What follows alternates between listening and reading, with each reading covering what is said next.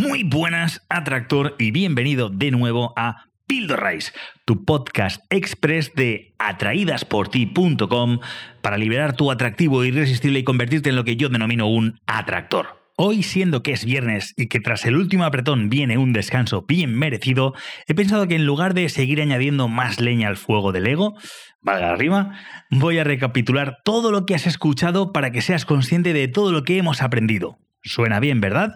Pues un último apretón de dientes y ¡Empezamos! Empezamos el lunes la serie Ego con la Pildorray 8. En ella aclaramos con todo lujo de detalles lo que es el ego.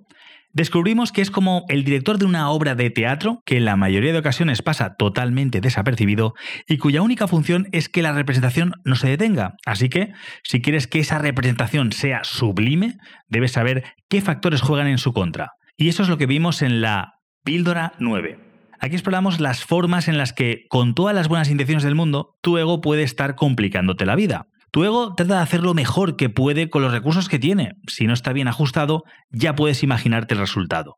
Las formas que vimos a través de las cuales se producía el fuego amigo fueron alarma constante por debilidad, incapacidad de gestionar el fracaso y la crítica, confundir la admiración con envidia, ilustre ignorante y expectativas erróneas. Con toda esa información necesitábamos soluciones y las vimos en las dos siguientes pildorrais. Pildorray 10.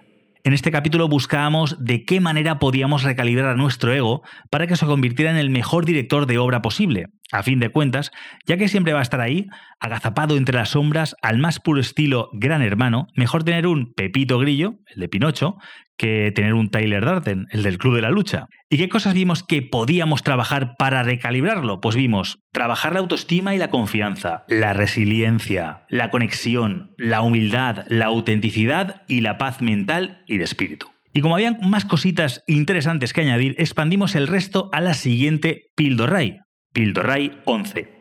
Allí seguimos enumerando más prácticas recomendadas para recalibrar un ego, digamos, disperso. Vimos la práctica de la autoconsciencia, la aceptación, el aprendizaje continuo, un par de clásicos de la serie de carisma, la empatía y la escucha activa, el mindfulness y la meditación, plantearse objetivos alcanzables, incorporar una rutina de gratitud diaria, formar parte de alguna comunidad nutritiva ejercitar tu cuerpo y mantenerlo cuidado. Esto incluye buenos alimentos digestivos e informacionales, como este podcast, guiño.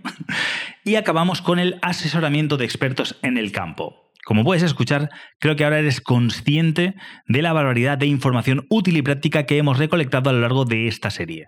Espero que te haya sido útil y ya sabes, si no quieres perderte las pildorrais, no olvides suscribirte al boletín que tienes al final del artículo de este podcast en atraídasporti.com para recibir un email notificándote cada vez que publique un nuevo capítulo. Y como siempre digo, mucho ánimo, más energía y que de los resultados no deseados de tus decisiones sí o sí saques excelentes conclusiones.